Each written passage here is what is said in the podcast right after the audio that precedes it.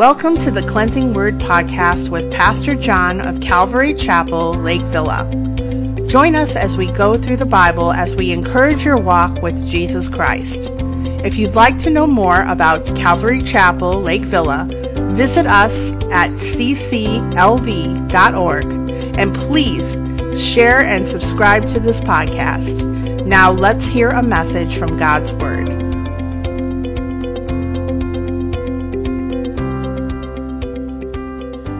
Tonight, though, we're closing out Deuteronomy, picking up in chapter 33. I picked for a key verse in this chapter, verse 3, where it says, Yes, he loves the people. All his saints are in your hand. When they sit down at your feet, everyone receives your words. So God loves the people, or God's blessing of love, I titled the overall teaching tonight. And we find in verse 1 Now this is the blessing with which Moses, the man of God, blessed the children of Israel before his death. And much like Abraham blessing Isaac, Isaac blessing Jacob and Esau, and Jacob blessing his 12 sons, now Abraham, as a father over the nation of Israel, he had been leading them for the last 40 years, so he may not have um, birthed them, but he certainly can be viewed as a father of the nation. He is especially called here the man of God. So, a man of God, blessing the people of God, blessing the tribe of Israel. And this man of God, it's in Moses' psalm that's found in Psalm 90. The superscription reads, A prayer of Moses, the man of God. So this is a term that is picked up again. And we can all be men and women of God. But I think for Moses, he stood out in a special way. He was God's representative to the people for 40 years. And he gives them this blessing in picking up in verse 2. And the Lord came from Sinai and dawned on them from Seir, and he shone forth from Mount, per- Mount Paran. And he came with 10,000 of his saints. And from his right hand came a fiery law for them. Yes, he loved the people, and all the saints are in your hand. They sit down at your feet. Everyone receives your words. Moses commanded a law for us and a heritage of the congregation of Jacob, and he was with king. He was king. This is talking about the Lord. He was king in Jeshurun when the leaders of the people were gathered and all the tribes of Israel together. So that's the blessing. I just want to break down a few things as I read through there. He's talking about the Lord coming from Sinai. Sinai was the mountain where God gave Israel the Ten Commandments. Other times in Deuteronomy, it's referred to as Mount Horeb.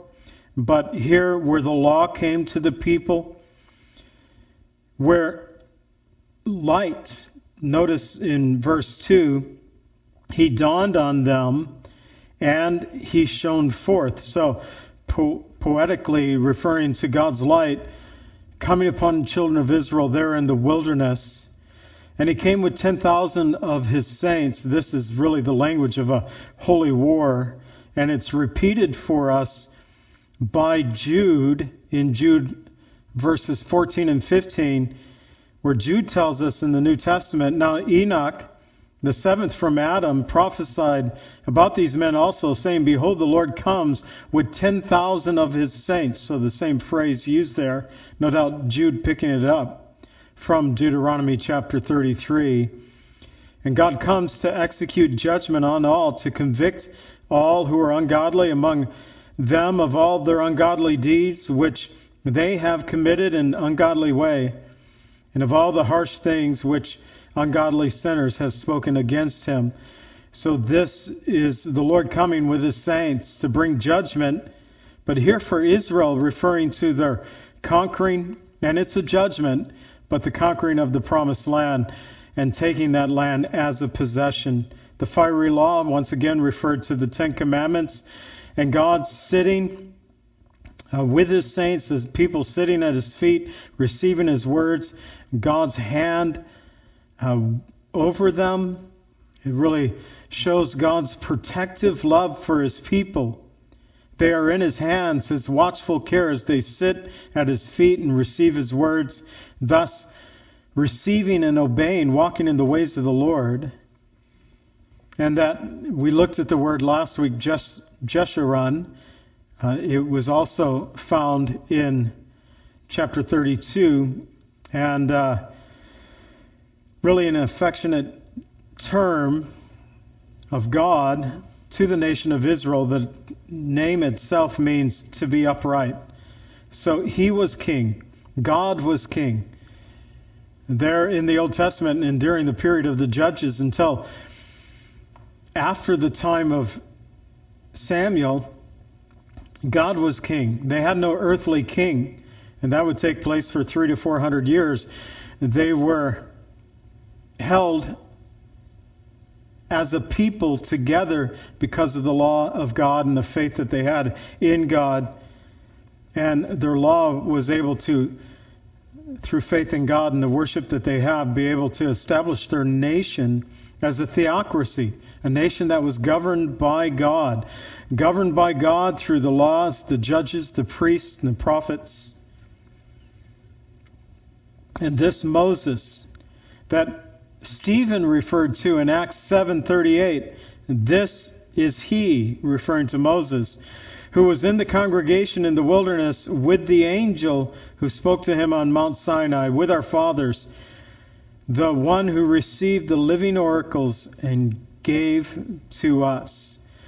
So the man of God, Moses, blessing the children of God.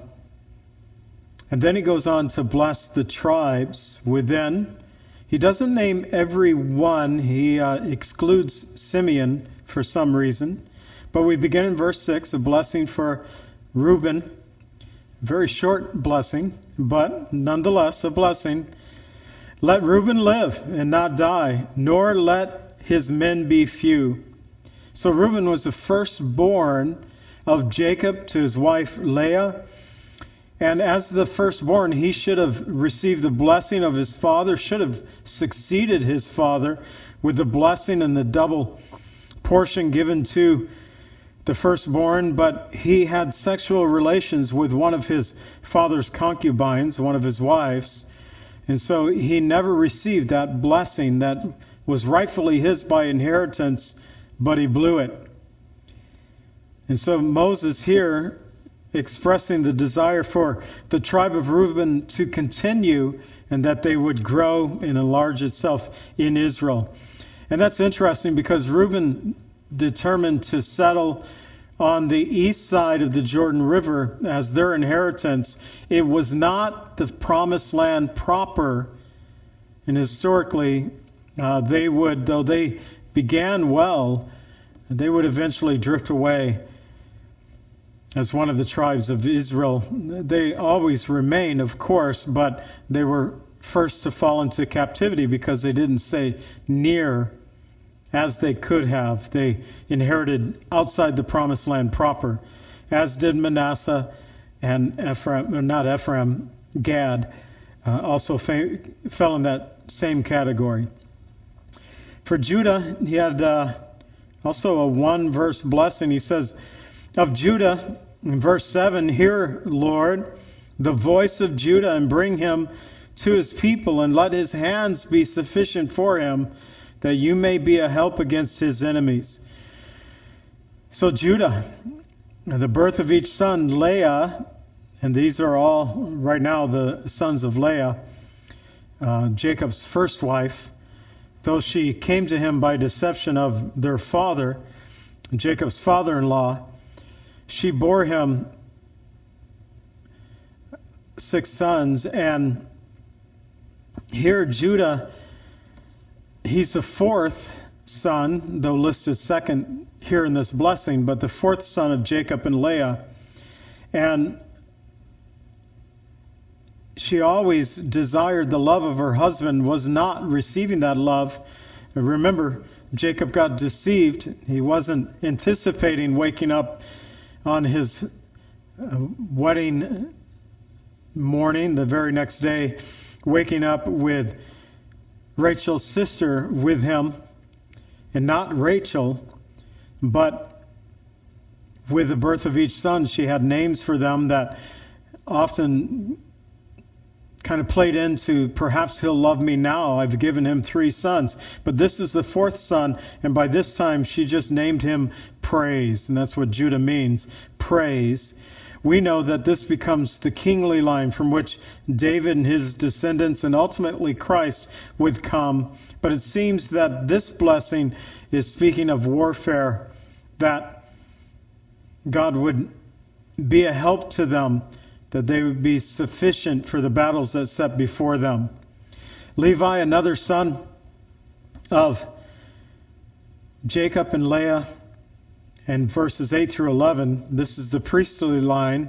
So he says of Levi, Let your Thummim and your Urim be with your Holy One, whom you have tested at Massah, and with whom you contend with the waters of Meribah who says of his father and mother, I have not seen them, nor did he acknowledge his brothers, or know his own children, for they have observed your word and kept your covenant.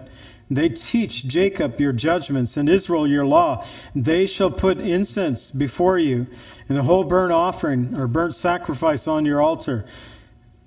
Bless his substance Lord, and accept the work of his hands. Strike the loins of those who rise against him and of those who hate him, that they rise not again. So Jacob and Leah's third son, Levi, and here of the priestly line referring to the Thummim and the Urim, or Urim, but referring to the device that the high priest wore to determine the will of God, and these stones that the high priest carried in the um, breastplate were a way that they determined the will of God. It was responsibility for the priestly line, but also the tribe of Levi, as those who were not priests were able to serve at the temple, serve at the tabernacle, and assist the priests. We even find in Nehemiah that they're teaching the people, so they became teachers in Israel, as mentioned here. It's kind of odd the way it's worded in verse 9. It says to his father and mother, I've not seen them, nor did he acknowledge his brothers or know his own children. And this might be referring to their lack of not of receiving an inheritance in the promised land. They were scattered throughout the promised land as teachers, but they did not receive an inheritance their proper in the promised land. So Moses and Aaron, they had been tested at Meribah. It's a word that means contention. And in Exodus 17, 6 and 7, it's mentioned the testing of Moses and Aaron there. But Exodus 16, Exodus 17, 6 and 7, it says, Behold, I will stand before you on the rock at Horeb you shall strike the rock, and the water will come out of it, and the people may drink. And Moses did so in the sight of the elders. So he called the name of that place Massah, which means testing, and Meribah, which means contention, because of the contention of the children of Israel, and because they tempted the Lord, saying, Is the Lord among us or not? So this was a place of testing, but it also became a place of testing for the children of Israel and the tribe of Levi at that time. So, blessing for Benjamin, in verse 12 of Benjamin, the beloved of the Lord shall dwell in safety by him who shelters him all the day long, and he shall and he shall dwell between his shoulders. So I had to reread that a few times, and uh, this is uh, poetic, the way it's written out in my Bible. So it's not written in paragraphs, but it's like poetic lines, and they go to each line. And when they do that in the Bible, they're always capitalizing, even if it's not the end of a sentence, it's the middle of a sentence. They capitalize the word in the next line. And so I re- reread this a few times. The beloved of the Lord, dwelling in safety by him he shall dwell between his shoulders. So I'm trying to figure out by looking at it who's the him, who's the he being referred to. Is it God or is it Benjamin? And uh, it appears that, yes, both in the use of where it's at in the sentence itself. They shall dwell in safety by him, by God, but he shall dwell, he, Benjamin, shall dwell between God's shoulders.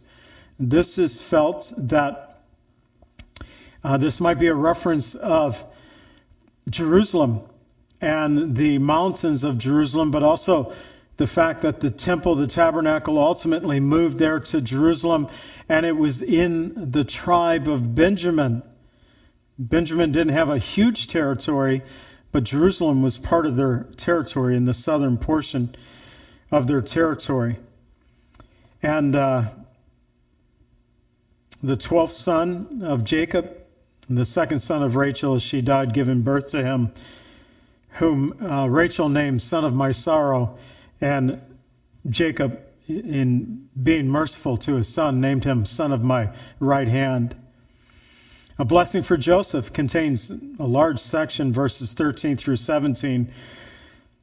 Blessed of the Lord is his land, with the precious things of heaven, with the dew, with the deep lying beneath, with the precious fruits of the sun, with the precious produce of the months, with the best things of the ancient mountains, with the precious things of the everlasting hills, with the precious things of the earth and the fullness and the favor of him who dwelt in the brush. Let the blessing come on the head of Joseph and the, on the crown of his head of him who is separated from his brothers. His glory be like the firstborn bull, and his horns like the horns of the wild ox. Together with them, he shall push the peoples to the ends of the earth. They are ten thousands of Ephraim, and they are thousands of Manasseh. So Jacob's 11th son, Joseph, but Rachel's firstborn, his name meant remover. And Jacob's, well, as we know, he became Jacob's favorite. Partly believed because he was the son of Rachel, and he loved Rachel, and uh, ended up with Leah and then married Rachel the very next night, had to serve her for seven years, uh, serve his father in law for seven years for the right to marry Rachel. So altogether 14 for the two women, and then their handmaids became his wives. So he ended up with four wives. And uh, everyone knew Joseph became that favorite son. But he received the birthright and the double portion given to Joseph instead of Reuben, and that is spread out through his two sons. Jacob claimed Joseph's sons, told Joseph, Any boy that you have after this time, they are yours, but Ephraim and Manasseh, they are mine. And so they became two tribes. And normally, um, Joseph is not listed with the 12 tribes. But here he is listed, but it goes on to explain that within Joseph is Manasseh and Ephraim, two tribes that were powerful in warfare and large in population. Zebulun and Issachar. And he said to Zebulun, verse 18, Rejoice, Zebulun, in your going out, and Issachar in your tents. Verse 19, They shall call the people to the mountains. They shall call the peoples to the mountain there they shall offer sacrifices of righteousness, for they are shall partake of the abundance of the seas and the treasures hidden in the sand. So we notice this also in the blessing of Joseph. I mean, it it talked about produce and uh, agriculture. It talked about the animals, things hidden beneath, and this we'll see this recurring. That even to this day there are those who believe that these blessings, God is referring to not only the blessings that they could see by the produce, that which is um, fruitful on top of the land, but the blessings that were hidden beneath. Um, and especially today, they're talking about the huge oil and gas reserves found in Israel. And touching on that, maybe in these verses, some would say that these are fulfillment of prophecies coming from passages like this. But God's blessing being upon them, the abundance of the seas and the treasures hidden in the sand. Now, Zebulun talks about the abundance of the seas. It could be that they were men who were seafaring men, but they were landlocked. They actually settled between the Mediterranean Sea and the Sea of Galilee, so they had no uh, ocean, had no large lake like the Sea of Galilee on their borders, but some may suggest that this is referring to still a future event during Jesus' millennial reign. Issachar, some believing that hidden treasure in the sand, referring to the oil and gas reserves that's been discovered here recently in Israel. A blessing for Gad.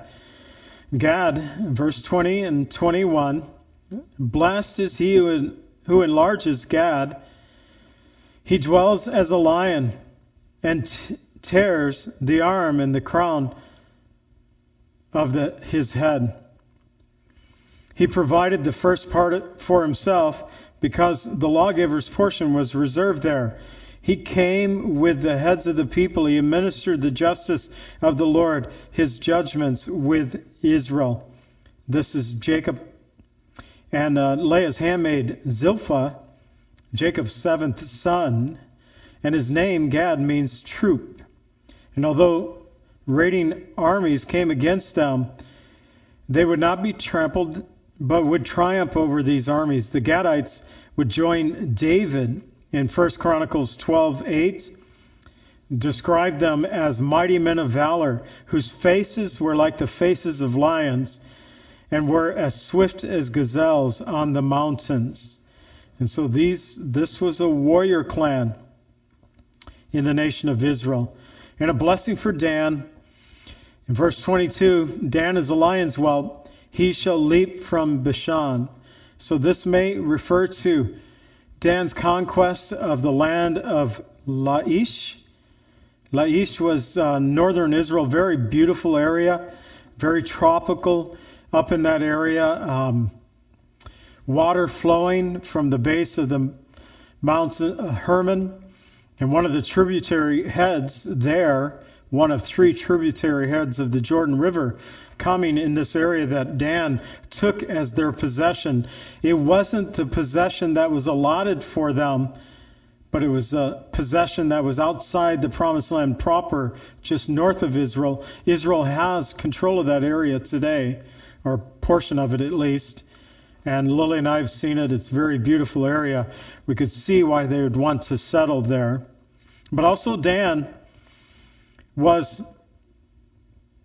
in Genesis 49:17 when Jacob blessed his sons, he referred to Dan being a serpent and a viper, and they would be a tribe that would help lead their nation into idolatry. They were the first tribe that did worship idols, and one of the um, places of worship when Israel divided into two nations, the ten northern tribes to the north and the southern tribes of Judah to the south. When they divided, one of the false altars was set up there in Dan, the other in Bathsheba.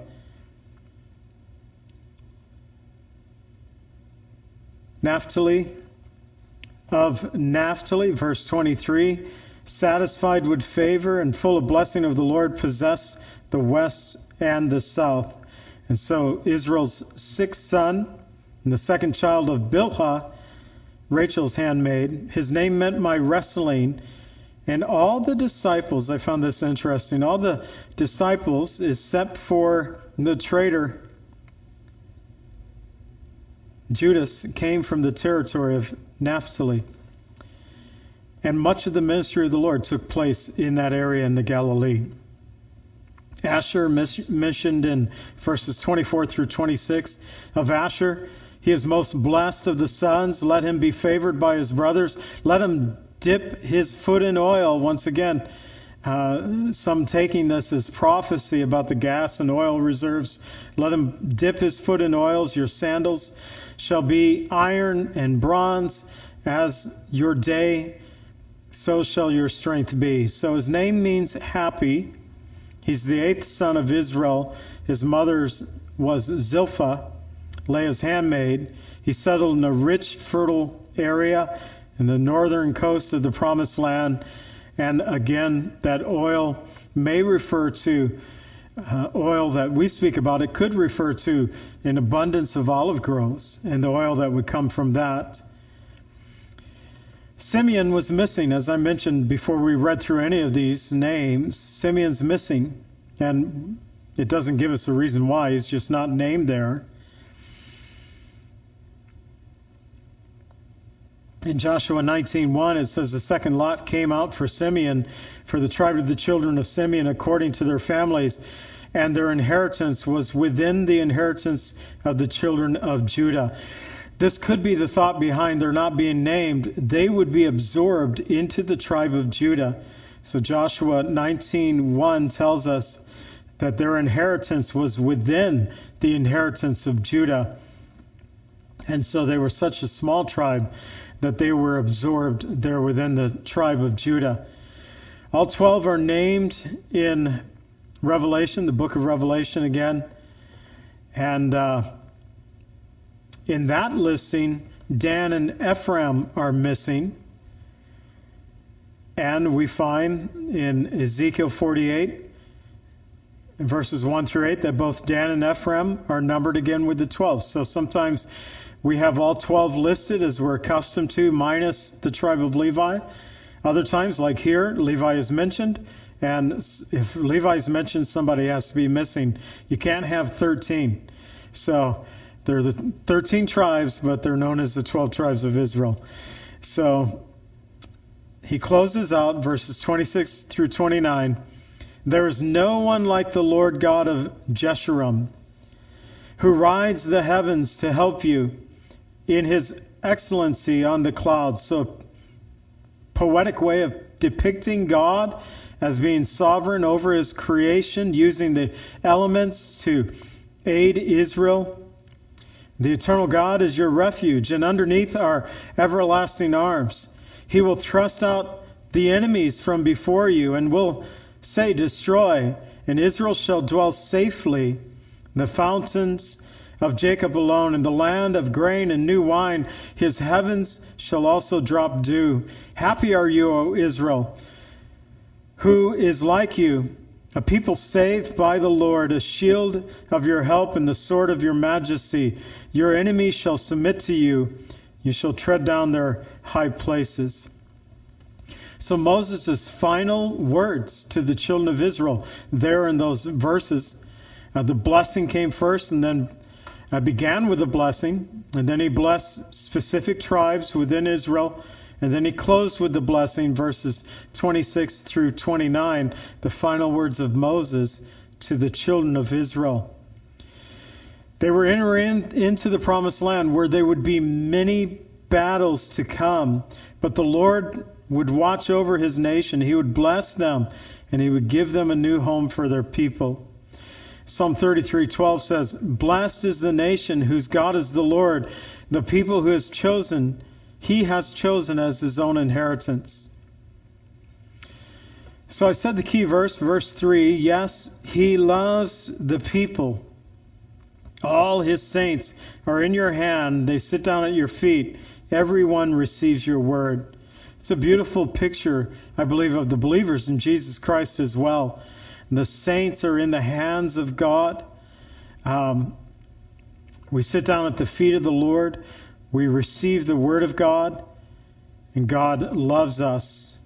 He loves us. In 1 John 4 9 and 10, it says, In this is the love of God, was manifested toward us, that God sent His only begotten Son into the world that we might live through Him. In this is love, not that we love God, but that He loved us and sent his Son to be a propitiation for our sins. Beloved, if God so loved us, we also ought to love one another. God loves us. Number two, we are in his hands. And Jesus talks about this as well. In John 10, 27 through 30, my sheep hear my voice, the Lord says, and I know them and they follow me. And I give them eternal life, and they shall never perish, neither shall anyone snatch them out of my hand. And my Father, who has given them to me, is greater than all, and no one is able to snatch them out of my Father's hand. I and my Father are one.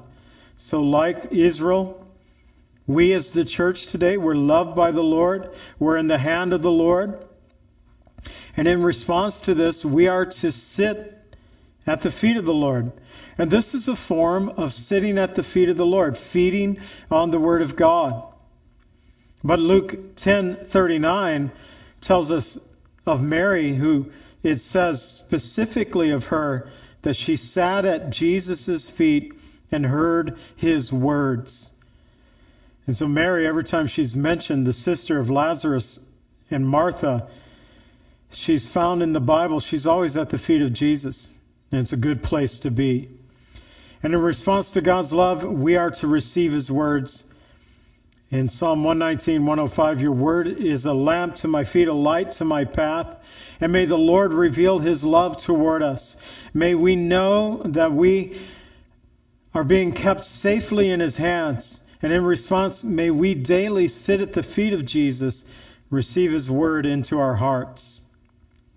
So we close out the last chapter of Deuteronomy chapter 34, a key verse, verse 10. But since then there has not arisen in Israel a prophet like Moses, whom the Lord knew face to face. So the unique relationship that Moses had with the Lord, and then declared that there was basically no prophet like Moses they're not arisen since that day.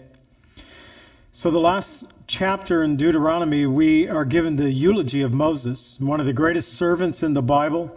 He was a man who had a unique beginning, being placed in the ark of bulrushes and then sat in the Nile River just to be found by the daughter of Pharaoh, who ultimately raised him as her son. And for 40 years, according to Acts 7:22, Moses learned the wisdom of Egypt, but it would take more than the wisdom of Egypt for Moses to lead the people of God. Therefore, God trained up Moses for another 40 years in the Midian desert, where he learned the ways of a shepherd. And although Moses had a sense of the calling of God when he was 40 years old, he neglected to understand that God often takes time to prepare his servants. Then at the age of 80, when God finally called him and said, Go to Egypt for me and deliver the children of Israel, Moses told the Lord, I think you got the wrong person. Get someone else. There's got to be a younger man out there somewhere. Somebody, anybody but me. And yet, to God, Moses' surprise, God still planned on using him as the instrument of his deliverance.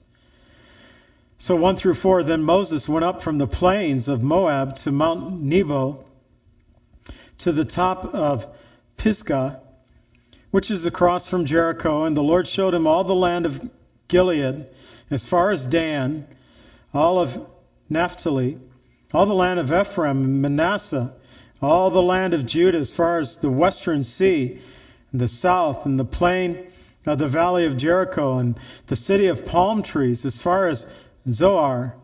And the Lord said to him, This is the land which I swore to give Abraham, Isaac, and Jacob, and I will give it to your descendants. I have caused you to see it with your eyes, but you shall not cross over there. So Meribah became that place of contention. It was a misstep for Moses and Aaron. It would cost them their sin at that place, would cost them their life. It was the second time God originally, when the people cried out for water and they were thirsty. First time God said to Moses, Strike the rock. The second time God said to Moses, Speak to the rock. But the second time Moses yelled at the people. and said, How long do we have to put up with you? And he struck the rock, even struck it twice. The water, God's grace, the water still poured forth. But God told Moses and Aaron, because of your disobedience, you cannot enter the promised land. 120 years of preparing and bringing the people to come into the promised land just to not be able to enter yourself. Now, unlike Aaron, Moses had the privilege at least to see the land. And we don't know if this was a supernatural sight that the Lord gave him because it describes a bit of the promised land looking all the way over to the Mediterranean Sea. And I guess if you get high enough on a mountain, you'll be able to see quite a bit, but they gave a lot of detail in the description. And so maybe some of these things came to him in a vision, seeing the land itself. But God commanded him in Numbers 27, 12 and 13, go up on this mountain, see the land which I have given the children of Israel. And when you have seen it, you shall be gathered to your people as Aaron your brother was gathered. So God swore to him he'd get to see the land, but then God would take him. A land that God, what really stood out to me here in verse 4, God said, I swore to give this to Abraham to Isaac, to Jacob. This is like with Abraham 600 years plus earlier. And then we start counting down to each descendant Abraham, Isaac, Jacob, the 12 sons of Jacob. So we're talking about 600 years, and God saying, Look, Moses, I'm fulfilling my covenant that I made to Abraham, Isaac, and Jacob. Psalm 105, 8 through 11, it says, He remembers His covenant forever.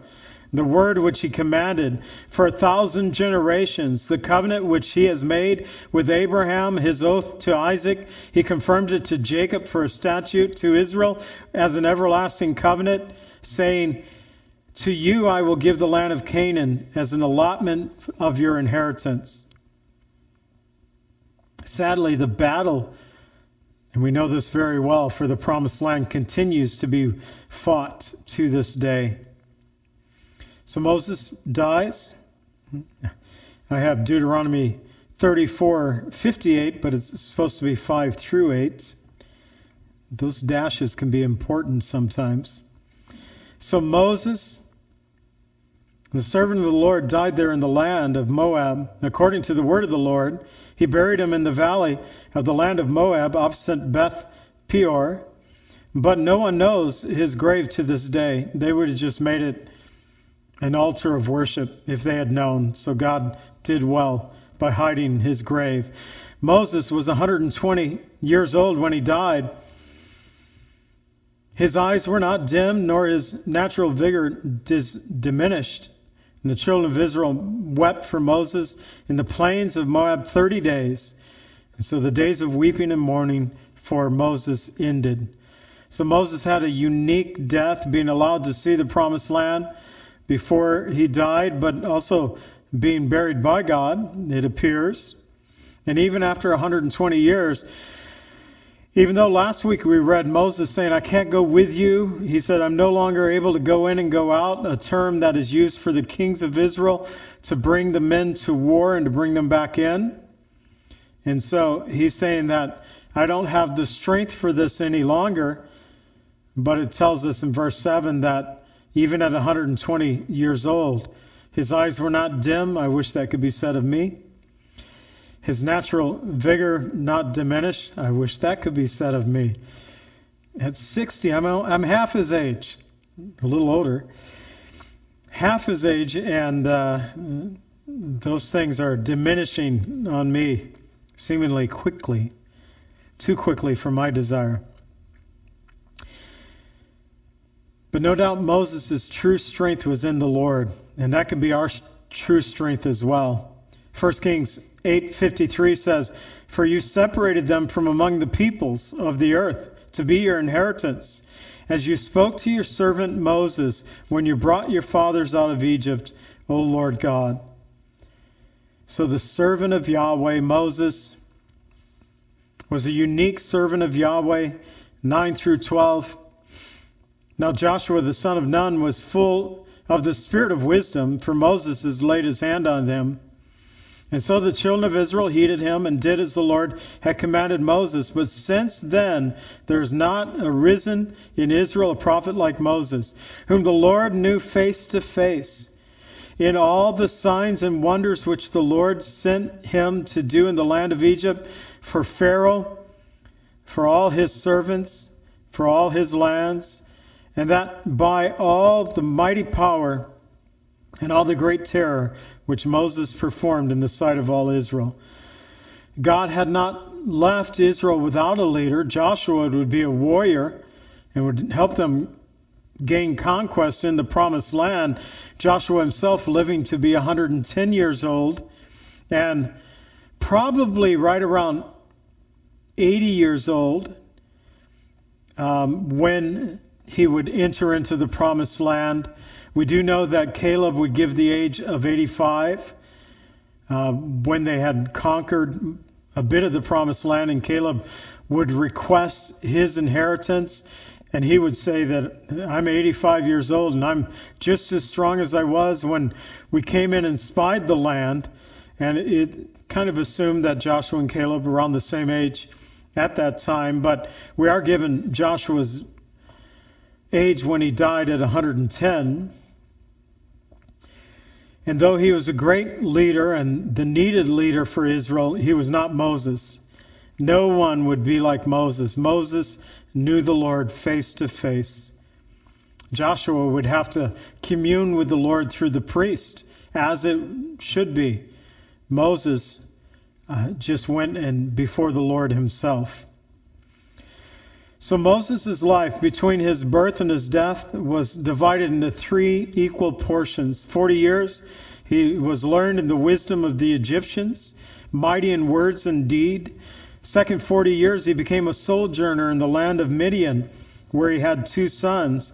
And his final 40 years he brought Israel out of Egypt and shown them the wonders, the signs of the lands of Egypt in the Red Sea and in the wilderness. His greatest legacy, though, was perhaps written in verse 10, where it said, He knew the Lord face to face. Now, that legacy can't be written of us now, but one day when we're in heaven, we'll get to see the Lord face to face. I look forward to that day, and I hope you do as well. The Word of God tells us in 1 Corinthians 13:12, "Now we look in a mirror dimly, but then face to face. Now I know in part, but then I shall be known just as I am known. So, in each stage of Moses' life, there was a progression of faith. And I think this is something to consider as we close out this teaching. Initially, Moses had a family who had faith in God. Moses had no control of what would happen to his life as a baby, but Moses' parents saw him and saw he was a special child, and they spared him, at least tried to save him.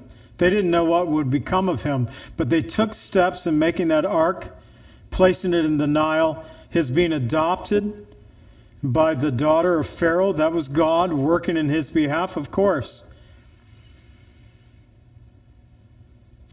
So there's a progression of faith that's exemplified by his family and then discovered by himself and finally shared with others. As a miracle worker, as a deliverer, a lawgiver, a prophet, Moses is the most diverse, most talented leader, perhaps in the Old Testament.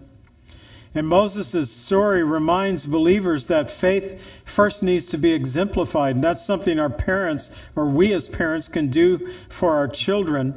But it also needs to be discovered.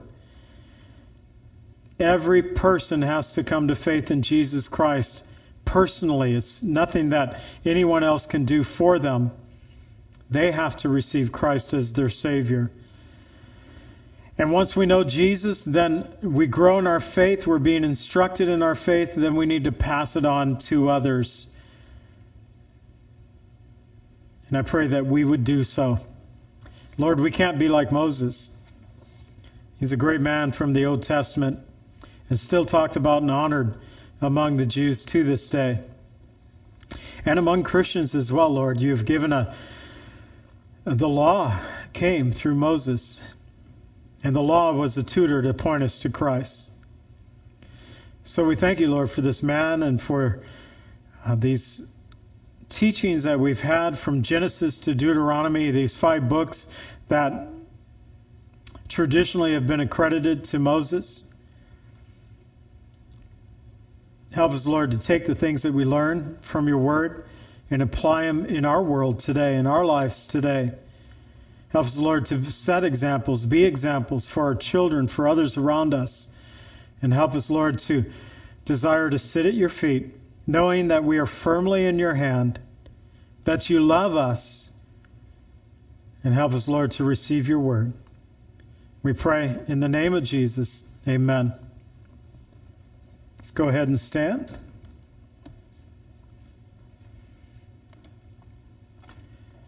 Coming up on Sunday, Pastor Kevin is going to be presenting Sunday's message for us. We're going to do Christmas all this month, on Sundays at least. And uh, I started a two part message, kind of got it mixed up in my head last week, thinking I had two weeks in a row and then Kevin. And then I was reminded that I'd already promised Kevin to be able to teach on the 10th. So I'm still doing my two part message, but just got a week in between.